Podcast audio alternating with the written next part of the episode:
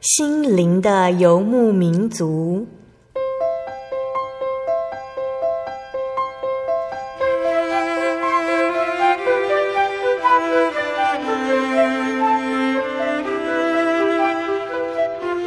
在这个谁都不管谁的后现代社会里，每个人的心灵都是游牧民族。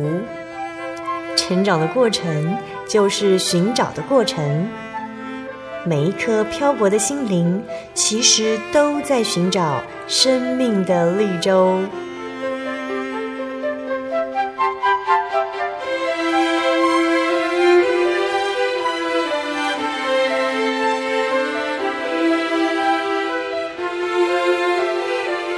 本节目由真耶稣教会台湾总会制作，欢迎收听。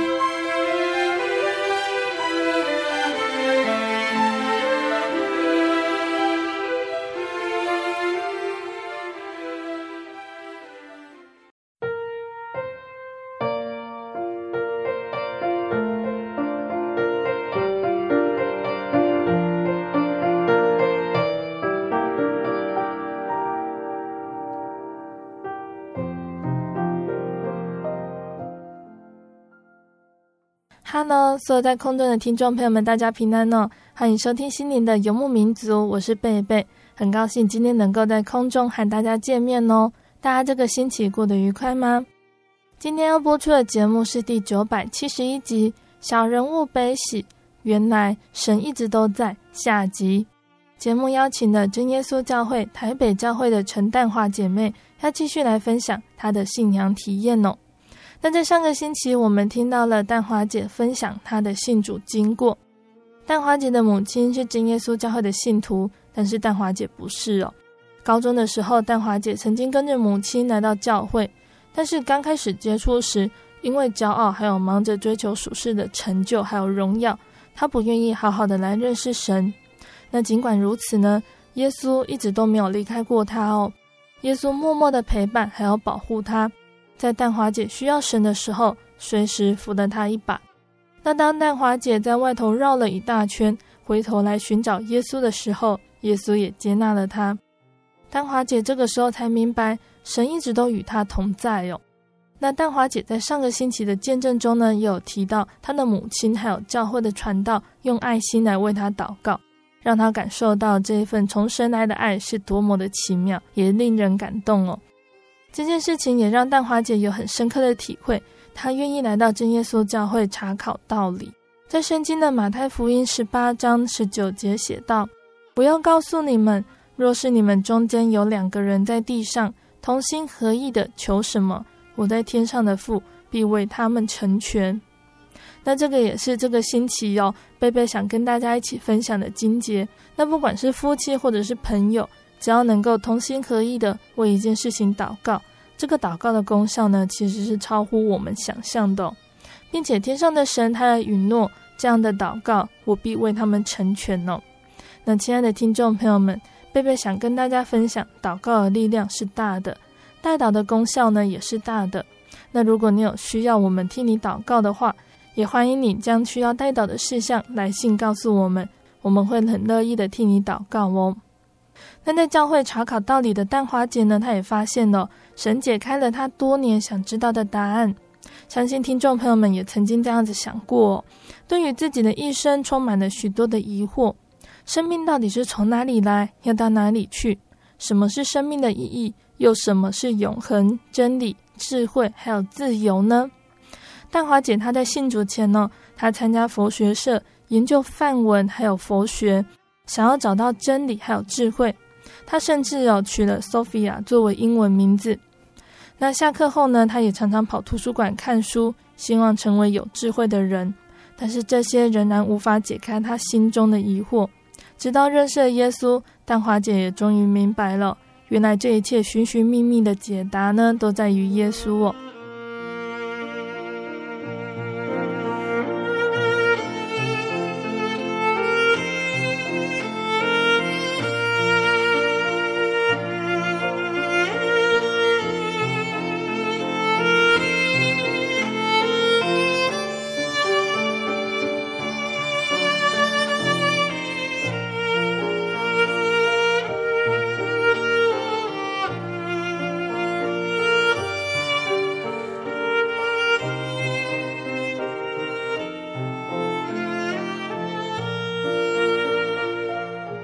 星期因为节目时间的关系哦，蛋华姐还有一些在教会慕道时体验到神的恩典还没有分享。那我们今天就请蛋华姐继续分享哦。那记得蛋华姐在上个星期分享到，本来你的膝盖有受伤，不能跪着或者是爬楼梯，膝盖都会感觉到疼痛哦。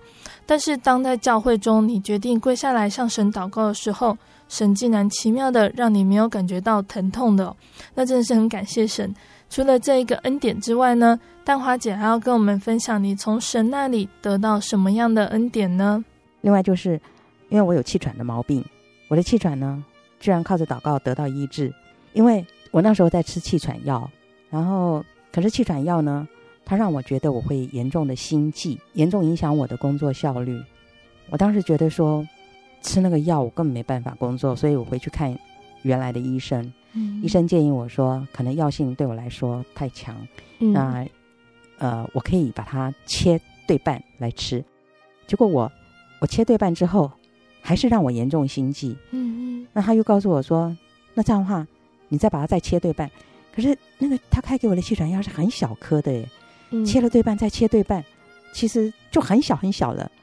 那我还是一样，我就照他的话做了。可是吃下去我还是心悸。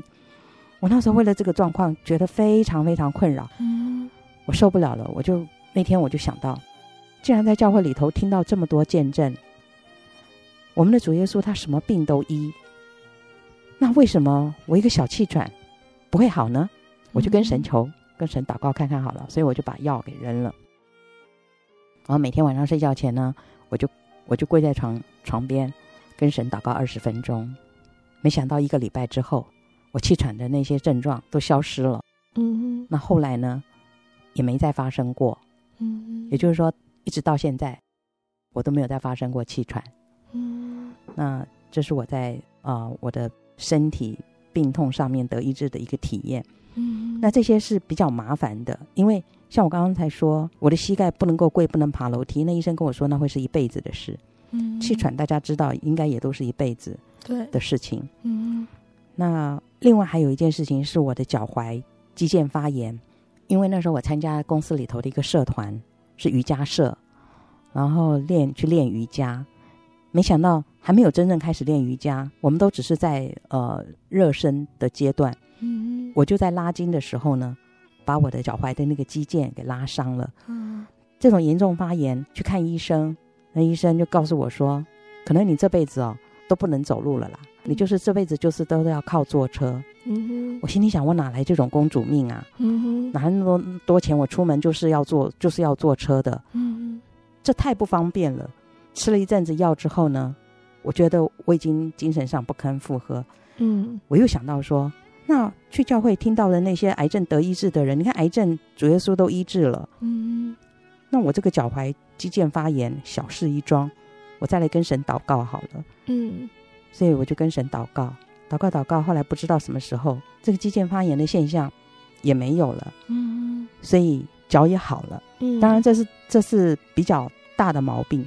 还有一个是小病，小病上我也体验到神，嗯哼，就是有一个礼拜，我因为严重感冒，然后声音就就没了，嗯，没有办法说话。我那天就想说感冒嘛，就不要去教会了，嗯，反正头晕晕的，道理可能也听不懂，然后再者也不要传染给别人，嗯，然后就待在家里。结果没想到教会的社青呢，里头姐妹就很热心，很有爱心的。打电话来慰问，说为什么你今天没有来啊？然后我们很想念你啊。就我在电话里头，因为我声音已经都沙哑，根本没办法出声，嗯、我只好用气音跟他们说：“我感冒，我感冒。嗯”那他其实是听不见的，但是他就他就说：“我知道了，我知道了，我晓得你的状况。嗯、那我会请大家为你祷告。嗯，那希望你感冒赶快好。嗯，我说不必，不必。”这是小事，好，嗯、但是他说没问题，我们就帮你祷告。电话挂了之后，我就心里想，小事还要去麻烦主耶稣，那他岂不是忙死了吗？嗯、每天那么多人都会感冒，又不是只有我一个。对。可是没想到，隔了两天，我的感冒全好了。嗯。对许多人来说，这是自然现象，可是对我来说那是不可能的，因为我身我当时身体不好，我一年要感冒十二次，嗯每一个月都会感冒。我的感冒不会两三天都就好了，嗯我一定都是要吃药吃一个礼拜以上，吃到我胃都痛了，我的感冒才会痊愈。可是这一次我的药只吃了两天，然后我的声音复原，然后我的感冒症状完全消失。我那时候就觉得好惊讶哦，主耶稣连感冒他都医治，虽然他是小病，他居然垂听大家的祷告。那在这些事情上面，就让我体验，让我去相信，在天地万物之间，真的有一位神。嗯这个神他是真实的，他是无所不在，而且有医病赶鬼的大能力的。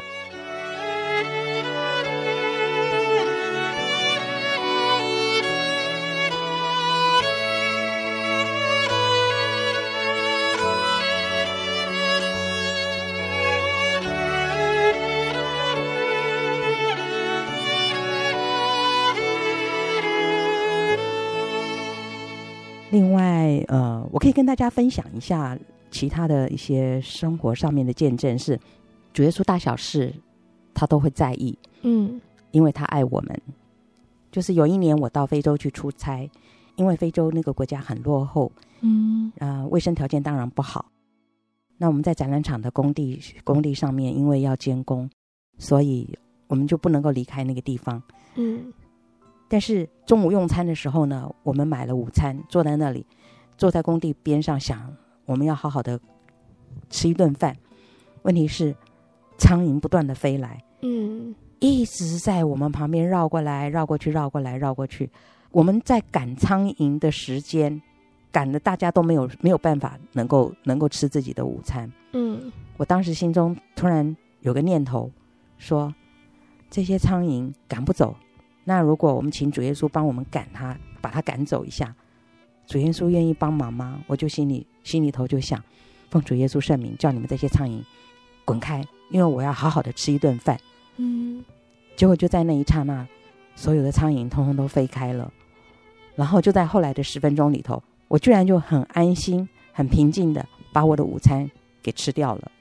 在半年前，我因为走路不小心，我伤了我的右脚踝。在同一天下午，不知道为什么也伤了我的左脚踝。我当时觉得说，我已经十多年都没有让我的脚踝受伤了，嗯，怎么会在一天之内同时发生这样的事情呢？嗯？我心里头很懊恼，我就赶快用冰敷，但是我就一一脚很很努力的冰敷，因为那那右脚疼疼的比较厉害，左脚我就大概随便敷了一下，嗯没想到到了晚上，左脚就肿得很大。嗯后来我赶着赶快去看医生，医生听到我的描述，说我的呃我扭伤的当时的情况还有呃那个方向，他就说哦，那你这个情况是最佳状况了。他说你看你前头呃刚刚我才看完整的这个女女生，她的脚踝肿得跟象腿一样，她扭伤的情形跟你是跟我是一模一样的，嗯，可是她的脚却肿到让她根本无法走路。我当时在想，还好我有神。嗯，因为在我扭伤的当时当下，我就立即祷告神，求神帮助我，不要让我的脚再度受伤。嗯虽然它有肿起来，但是医生跟我说这个是没事的，回去继续用热敷，它就会复原。那我我照着医师的话，就回家热敷，它也好了。但是在那次的门诊当中，神让再度的告诉我说，因为他随时在看顾我，在保护我。嗯所以，虽然我不小心我扭伤了，但是因为他的保护看顾，我的伤比别人是轻微许多的。淡华姐跟我们分享了很多见证哦，不管是信主前的体验，还是刚刚分享信主后脚受伤又得医治，耶稣都让她感受到恩典满满，都有神的保守。坚定的淡华姐呢，在人生这条路上呢，更加仰赖神的决心哦。那淡华姐，你那个时候大约慕道了多久，决定要受洗呢？其实我慕道的时间大概只有呃三个多月，呵呵，因为在三个多月之后呢，我有一次就听到一句话，说受洗之后我们就会有一个全新的生命，嗯就是会跟以前的生命是完全不同的。嗯，对我那个时候就觉得说，全新的生命，哇，那好棒哦！嗯，因为我觉得我以前那么骄傲，然后我得到的是什么呢？我追求了那么许多这属世的这些成就，我又得到了什么呢？这一切都是虚空的。那我希望说我的生命能够重来。那如果说受洗就能够得到全新的生命，那不是太棒了吗？所以那时候我就决定说要报名受洗。那你要报名受洗的时候，有跟你的家人讨论过吗？有。我那时候跟跟妈妈说我要报名受洗的时候，妈妈说你应该再考虑考虑，下一次再说吧。嗯。我当时很生气，他是觉得说，因为还没有募到很久，对，因为他觉得说我道理应该还没有都还没有都全部都都呃了解，嗯、然后圣经又都还没有看完，嗯哼，那就这样子有点贸贸然的就说就想要受洗，好像说这件事情也没有很重视他，没有把它当做一件大事在思考，嗯，他就觉得说应该要谨慎一点，嗯哼，那但是我心里头觉得很生气，说我想要有一个全新的生命，你为什么要阻挡我？嗯、而且。当初带我来信耶稣的是你，现在我想受洗，你说要考虑考虑的也是你，我就问他说：“你这到底是怎么回事呢？”嗯，但是妈妈告诉我说：“因为这是一件很重大的事情，嗯，那如果受洗之后，我们要守神的道，那我们就有很多属世这些世人所做的事情，我们就不能做，嗯，那而且这是一条不能回头的路。”一生只能受洗那一次而已。对，嗯哼，对，所以他说你要想清楚。嗯哼，但是我当时意志很坚定，我就觉得说我愿意。嗯，所以我就说我我就是要受洗。嗯。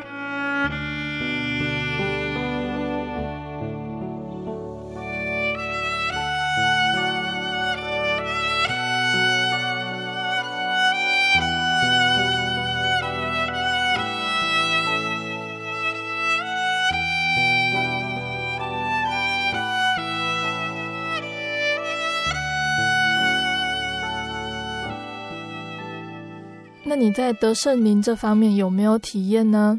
其实我在受报名受洗的时候，我还没有受圣灵。嗯，那当然在慕道的时候，传道都会一直呃，就是勉励我们说要求圣灵啊。然后我觉得我也有在求，嗯，但是我受洗之后呢，却一直都没有求到圣灵。嗯哼，我不懂为什么。但是有一次我回想起来，就是我在呃受洗之后的一个一个多礼拜的祷告当中呢，我祷告的时候。我对神不敬，太骄傲了。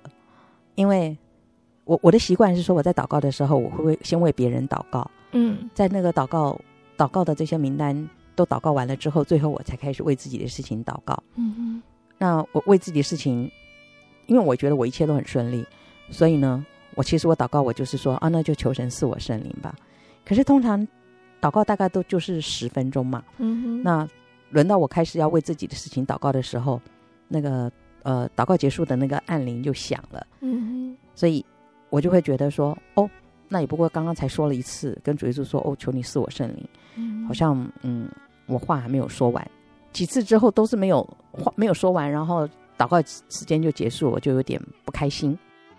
那那一次呢，我就跟神说，呃，其实我自己觉得我我开始呃身体有一点点受圣灵的感动，嗯，但是那个按铃一结束，我也没告诉任何人，我就。心里跟神说了一句话：“每次都这样，算了啦，爱给不给随你，反正你迟早是要给我的。嗯，因为圣经上面告诉我们说，啊、呃，神这是圣灵是神所应许的嘛，嗯，他会他是一定会给我们的。嗯，但是就因为我这样的骄傲和不礼貌，那之后我怎么求圣灵都求不到。嗯，一直到呃受洗三年后，呃也是在灵恩布道会期间。”因为那时候我们就会协助灵恩布道会的圣工，嗯嗯，那有个社青的姐妹呢，她看我说，这三年来每一次的灵恩布道会，我都是在教会的一楼协助接待这些呃慕道朋友或者来参加布道会的这些呃信徒，嗯，她就来问我说：“你还没受圣灵，你为什么每次都要在坐在这地方做接待？”嗯，你怎么不乖乖去会堂里面跟着大家一起求圣灵呢？嗯，我说没关系啊，接待工作结束的时候也差不多就是要结束，呃，聚会结束要祷告求圣灵的时候，但是他说这是不对的。嗯，你应该要很专心一意，从聚会开始前你就要预备心，然后坐在会堂里头听传道讲道理，然后结束的时候跟着大家一起求圣灵。嗯，那次他就跟我说：“这样好了，你这个接待工作我来做，嗯。你这两天就乖乖的到会堂里面去跟大家一起聚会，而且要从头到尾，那一起聚会，然后一起求圣灵。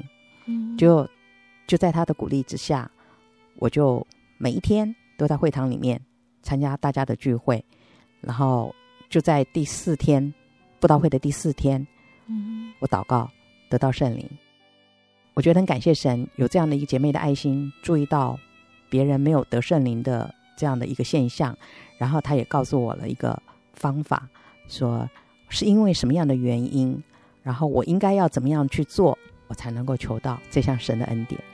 感谢主。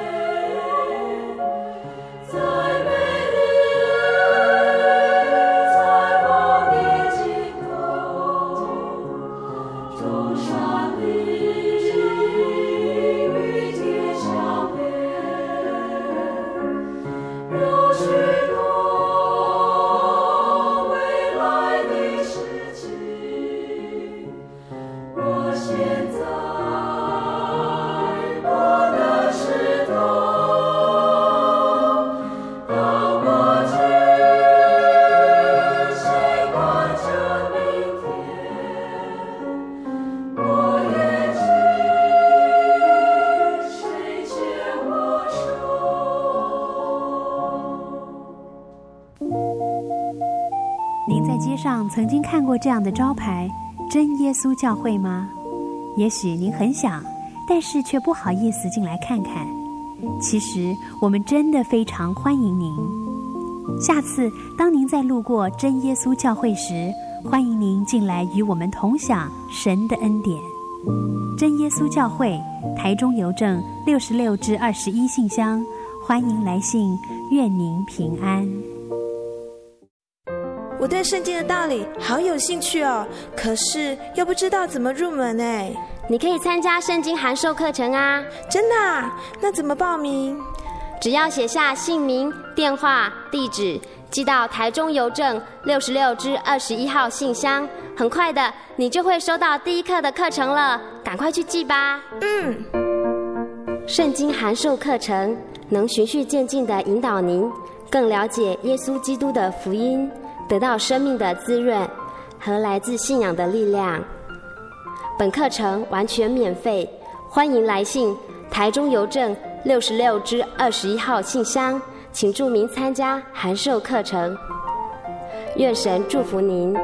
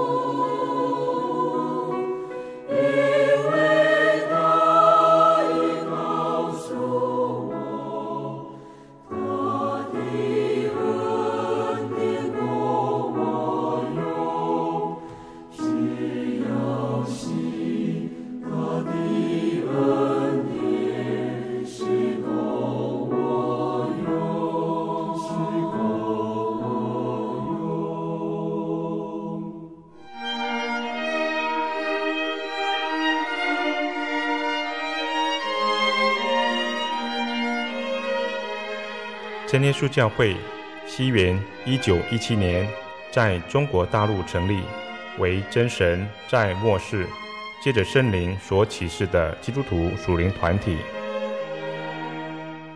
以回归圣经并延续使徒时代教会的精神，来传扬得救的全备福音。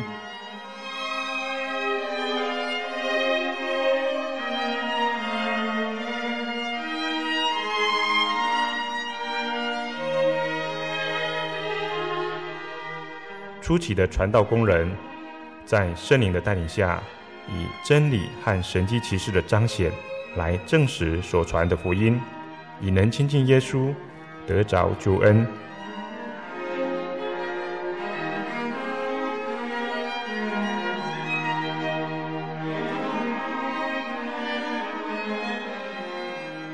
短短的几十年间，福音迅速地进展。包括整个中国大陆及台湾，直到今日，福音也传达全球各地。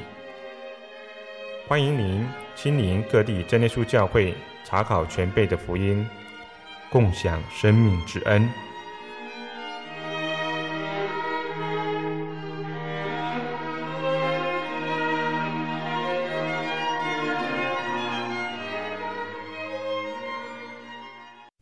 我对圣经的道理好有兴趣哦，可是又不知道怎么入门哎。你可以参加圣经函授课程啊！真的啊？那怎么报名？只要写下姓名、电话、地址，寄到台中邮政六十六之二十一号信箱，很快的，你就会收到第一课的课程了。赶快去寄吧！嗯，圣经函授课程能循序渐进的引导您更了解耶稣基督的福音，得到生命的滋润和来自信仰的力量。本课程完全免费，欢迎来信台中邮政六十六之二十一号信箱，请注明参加函授课程。愿神祝福您。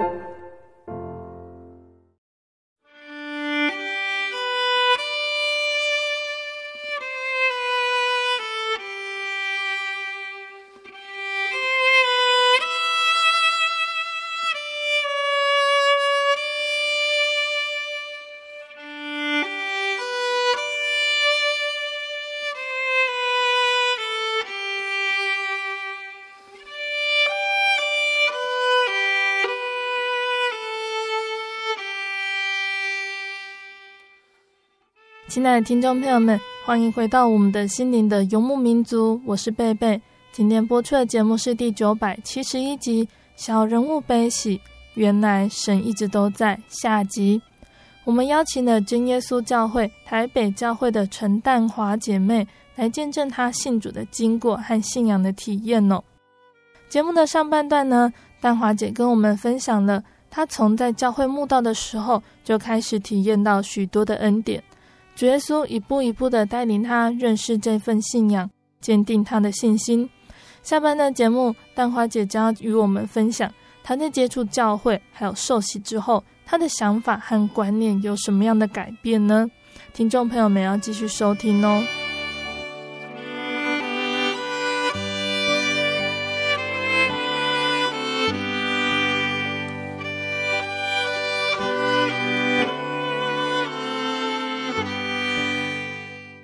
那淡华姐在信主之后啊，你觉得你的生活有没有什么不一样的地方？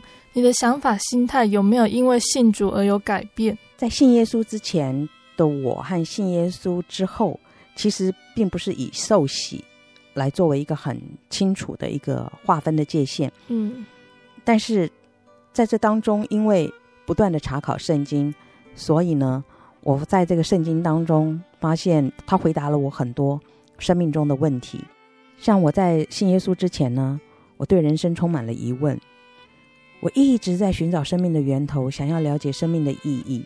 虽然我们在读书的时候有读到蒋中正，他在《中国的命运》这本书里面提到过，生命的意义是创造宇宙记起的生命，生活的目的在增进我全人类的生活。但是我觉得这句话没有办法让我得到满足。因为这不是我要的答案，所以呢，我一有时间就找书看，希望能够从不同的书里头找到令我满意的答案。嗯，第二件事情是，不知道为什么我在心里头一直在寻找永恒、真理、智慧、自由。我当时心中一直在寻求一项希望能够流传千年、永垂不朽的东西。嗯，虽然我没有办法去具体的描述我寻求的是什么。记得当时有一个老师呢，他告诉我说：“你呀，专心读书，考上一所好大学，你所有的问题都能够得到答案。”嗯，但是我考上大学，我发现没有啊，这些问题都还存在。然后我当时还寻求的是，希望能够寻求智慧。在当时，我对智慧说下了一个错误的定义，我认为能够上通天文，下知地理。就是有智慧的人，嗯，我很羡慕那些学富五车的哦，希望也能够像他们一样，能够博览群集。在大学的时候，我就立志，大学毕业前呢、啊，我要把学校图书馆里面所有的书通通都看完。所以我不但下课以后就往图书馆跑，还去买了一大堆的书。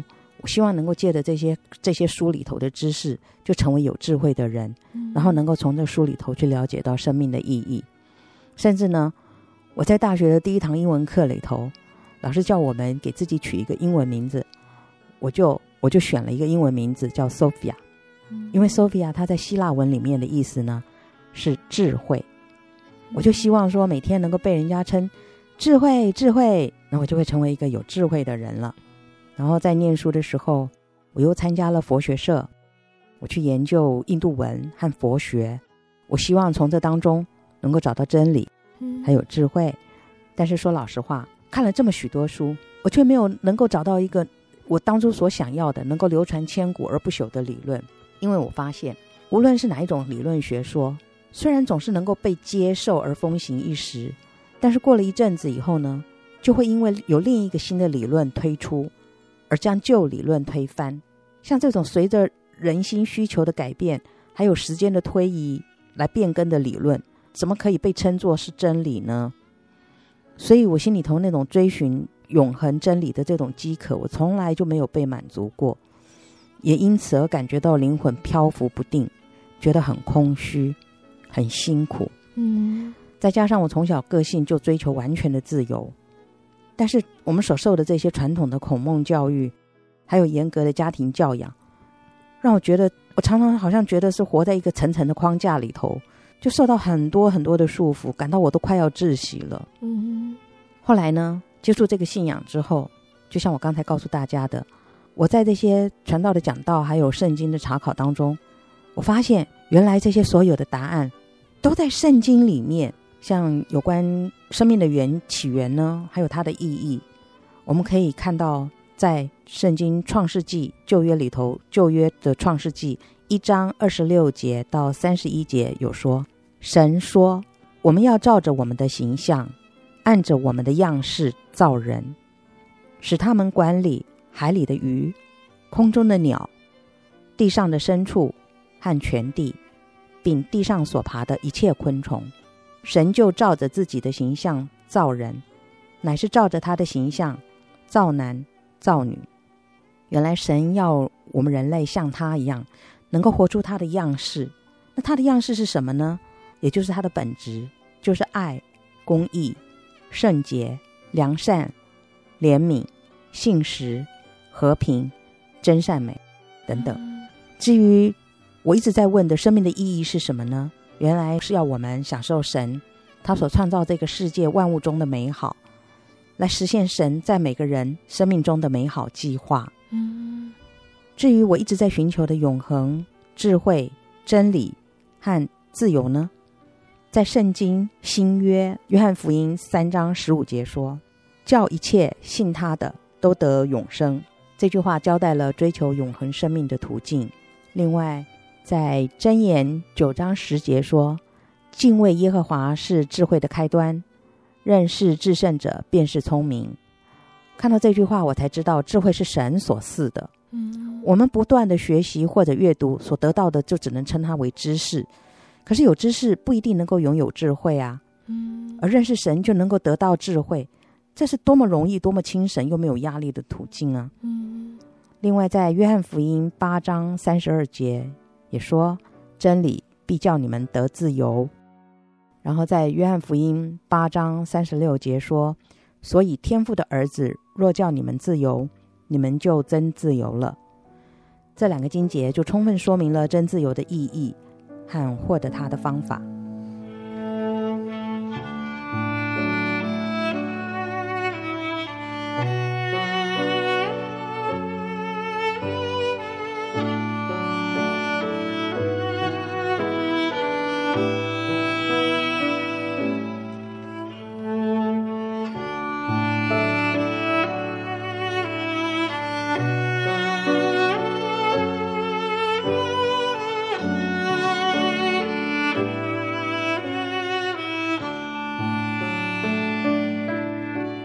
但淡华姐，在你来到真耶稣教会，在圣经里找到了答案，找到了你之前努力要寻找的生命意义、自由、智慧、永恒、真理等等疑问哦。那在你找到了这些解答，这让你的生活上面有没有真的不一样的地方呢？比如说，像在真耶稣教会里头，因为我们为了要守神的诫命，我们在呃教义里头，我们有提到有提。一直在提醒我们说，我们要守安息圣日，也就是说，在每一个礼拜的最后一天，就是礼拜六，嗯哼，啊、呃，这一天我们是要特别要就是停下来我们属世的一切工作，然后就来教会敬拜神。嗯，不要再做属世的任何事情了。嗯，其实我在刚信的时候，我并没有很能接受这件事情。嗯，这个这个观念，我一直觉得说，我我是我很不顺服。这件事情让我觉得我我好像没有能够享受到我原先所想要的自由，是我希望我能够做很多很多事情，任何事情我想做的，在任何时候。嗯，那但是礼拜六大家都知道，通常都是年轻人出去玩呐、啊，去疯的时刻。然后呃，在外头有很多的，也当时也有很多的讲座，都是很有趣的。嗯，那我对这些东西都都有非常大的兴趣。我不认为说我应该要牺牲掉我的这个时间，然后。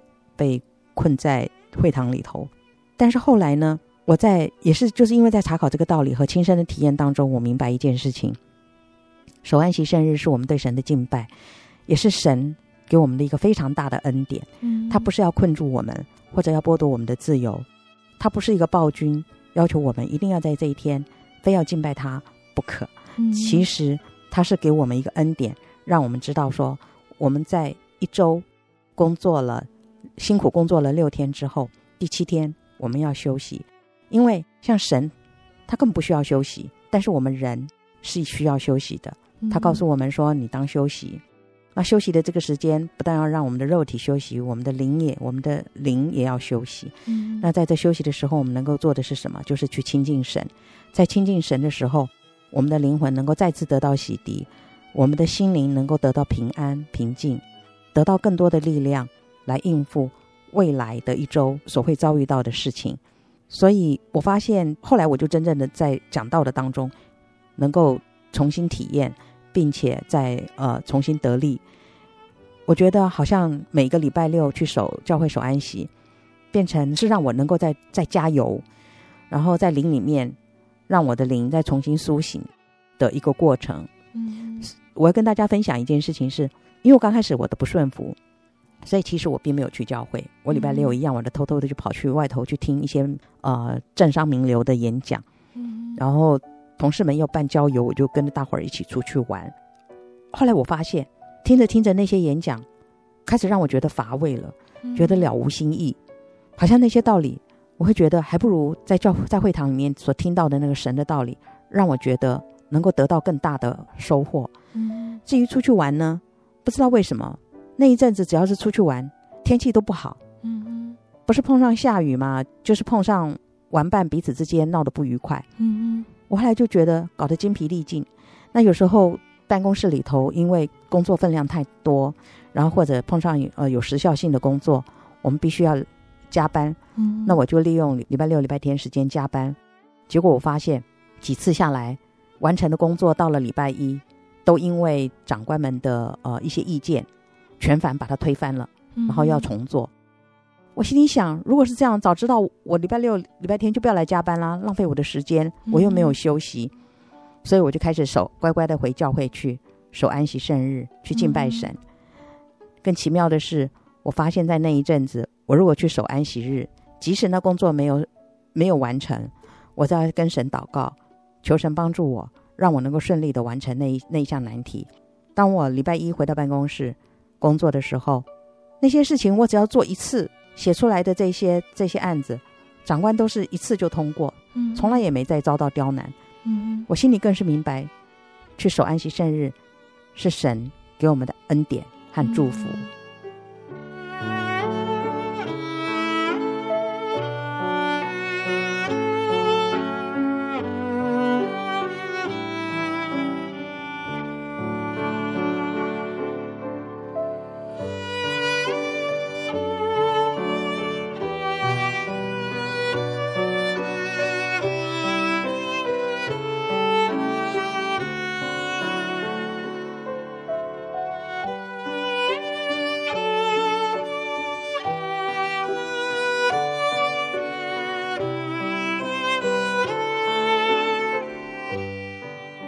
感谢主哦，这两个星期呢，淡华姐都跟我们分享了很美好的生命见证，对我们的听众朋友们来说都非常有造就哦。那在见证即将结束的时候，淡华姐有没有什么话想跟听众朋友们分享呢？我觉得我认识神以后，我就觉得我有相见恨晚的感觉。我很后悔，我在第一次来教会的时候，我没有停下我的脚步，我差点错失了神他所为我预备的福气。但是很感谢主，因为神的慈爱和怜悯，他保留着那一份福气，等待我很长的一段时间，让我在许多年后还有机会回头来找他。原来他一直都在，一直都在我的身边看顾着我。保护着我。我们所敬拜的这位神，我们称他为天父。天上的父亲就像我们的父亲一样，必定时时看顾他所宝贝的孩子。虽然神他未曾应许我们天色长蓝，嗯，人生的路途花香长漫，但是他应允，就像在圣经约翰福音十四章二十七节和。约翰福音十六章三十三节里头所说的，他应允将他的平安赐给我们，他应允在他里头有平安。嗯，亲爱的朋友，只要你愿意，就可以和我们同享这份平安和福气。嗯，希望你不要迟疑，抓紧这个福分，抓住主耶稣和他的应许。信耶稣之后。我们在人生的道路上，还是经常会遇到一些波涛汹涌的事。但是，我们既然知道神与我们同在，他必定会看顾我们，嗯，我们就不会害怕。希望你也能够接受主耶稣作为你的救主，有一天成为他的儿女，受洗归入他的名下，他会像照顾我们、看顾我们一样的照顾你。阿门。亲爱的听众朋友们，淡华姐的见证到这边结束喽。淡华姐的见证带给大家什么样的想法呢？淡华姐的见证让贝贝想到几个经节哦，那就是在箴言的第二十二章第四节，这里写到：“敬畏耶和华，心存谦卑，就得富有、尊荣、生命为赏赐。”我们是不是也和信主前的淡华姐一样，想要追求大智慧，想明白人生呢？但是圣经也告诉我们哦，不要为明日自夸，因为一日要生何事，你尚且不能知道。我们努力想要掌握一切，但是世事仍然是难以预料的。所以现在的人们呢，都会趁着有生之年追求财富、健康、享乐、名誉、地位、权势，都很害怕丧失拥有的快乐还有机会。但是圣经上说，凡有血气的，尽如草。它的美容都像草上的花，草必枯干，花必凋谢，唯有主的道是永存的。那神所传给我们的福音呢，就是圣经的道理哟。而且我们没有带什么到世上来，也不能带什么去。如果能够敬畏侍奉赏赐万物的真神，又能对真神赏赐我们一切的有知足的心，便能够大得益处了。那当主耶稣他完成他在世上的工作，他升天之后呢，他的门徒在耶路撒冷祷告，那个时候他们被圣灵感动，高声见证耶稣是基督，为众人代死十字架，死而复活的福音。那那个时候听到的人呢，都觉得很扎心哦。他们都请教使徒说：“我们应该怎么行呢？”那当时耶稣的其中一个门徒彼得，就指示他们得救的正道，也就是要悔改、受洗、领受圣灵，并且阐明这个应许都要给你们，还有你们的儿女。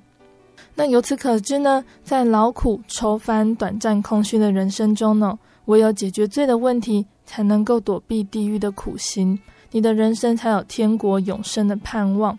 那也唯有引导子女认识真神，领受天国的福音，也就是基督的救恩呢，你的子孙才有永远荣耀的盼望。那如果你能够带领全家大小认识天上独一无二、全知的真神，你们全家以救主耶稣为一家之主。敬畏侍奉，凡事借着祷告、祈求和感谢，将所需要的告诉神，神必做我们永远的依靠，赏赐我们意外的平安，做全家人的避难所。那在这个邪恶淫乱、道德败坏、暴力充斥的世界呢，有真神的保守和看顾，才有平安的保障。当生命有了平安，人生才有盼望哦。那敬畏真神的人呢，他是蒙神喜爱的。就像主耶稣他降生的那一个晚上，天使他们这样赞美神：在至高之处，荣耀归于神；在地上，平安归于他所喜悦的人。那如果我们有一颗敬畏神的心，尊神为大，愿意遵行神的正道，我们的人生就会有盼望。神必引领我们走永生的道路，一生一世享受基督里的自由、平安还有喜乐。所以也要告诉听众朋友们，如果你想要得到这样的恩典还有平安，欢迎来到真耶稣教会查考道理哟。那贝贝最后要来播放淡华姐要点播给听众朋友们的诗歌。这首诗歌是赞美诗的第九十首，数算恩典。有时遇见苦难如同大波浪，有时忧愁伤到是不要绝望。若把主的恩典从头数一数，你能叫你里得安慰而丰富。主的恩典样样都要数。主的恩典都要都要记住，主的恩典样样都要数，必能叫你里得安慰而丰富。有时挂念世事如同条重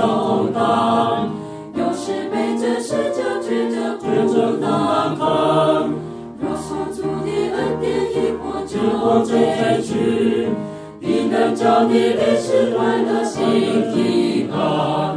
主的恩典样样都要数，主的恩典都要都要紧紧捉，主的恩典样样都要数。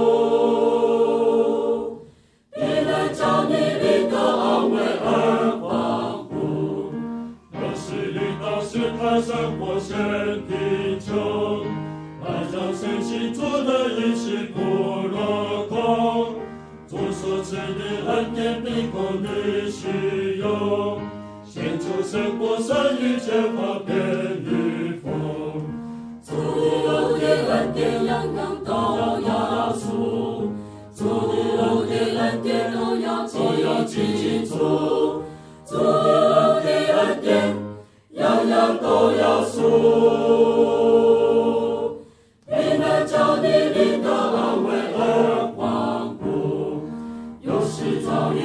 遇危险，无论是啥想，不要惊怕，只靠救主大难受。在他恩慈之下，他必能保护，一路引导我们平安见天父。主的恩典样样都要数，主的恩典都要都要紧紧捉，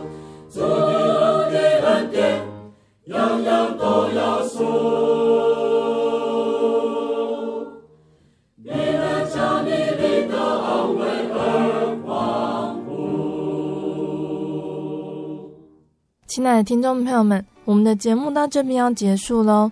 如果你喜欢今天的节目，欢迎来信索取节目 CD。如果你想要更了解真耶稣教会和圣经道理，欢迎来信索取圣经函授课程。来信都请寄到台中邮政六十六至二十一号信箱，台中邮政六十六至二十一号信箱，或是传真零四二二四三六九六八零四二二四三六九六八。谢谢你收听今天的节目，我是贝贝，我们下个星期再见哦。我的心是一只鸟，飞行介于黄昏与破晓，阳光下。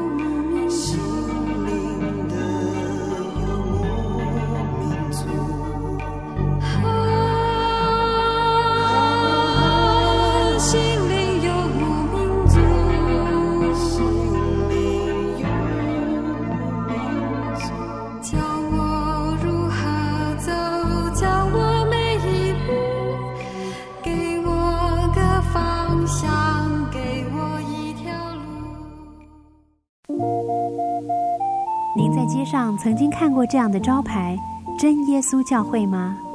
也许您很想，但是却不好意思进来看看。其实我们真的非常欢迎您。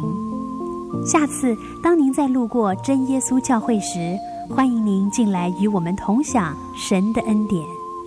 真耶稣教会台中邮政六十六至二十一信箱，欢迎来信，愿您平安。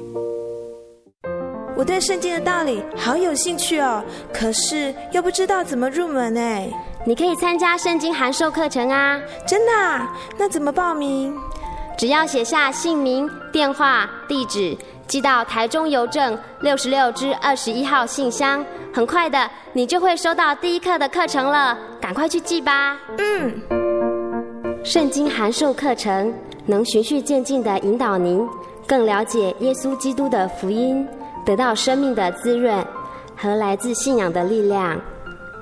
本课程完全免费，欢迎来信台中邮政六十六至二十一号信箱，请注明参加函授课程。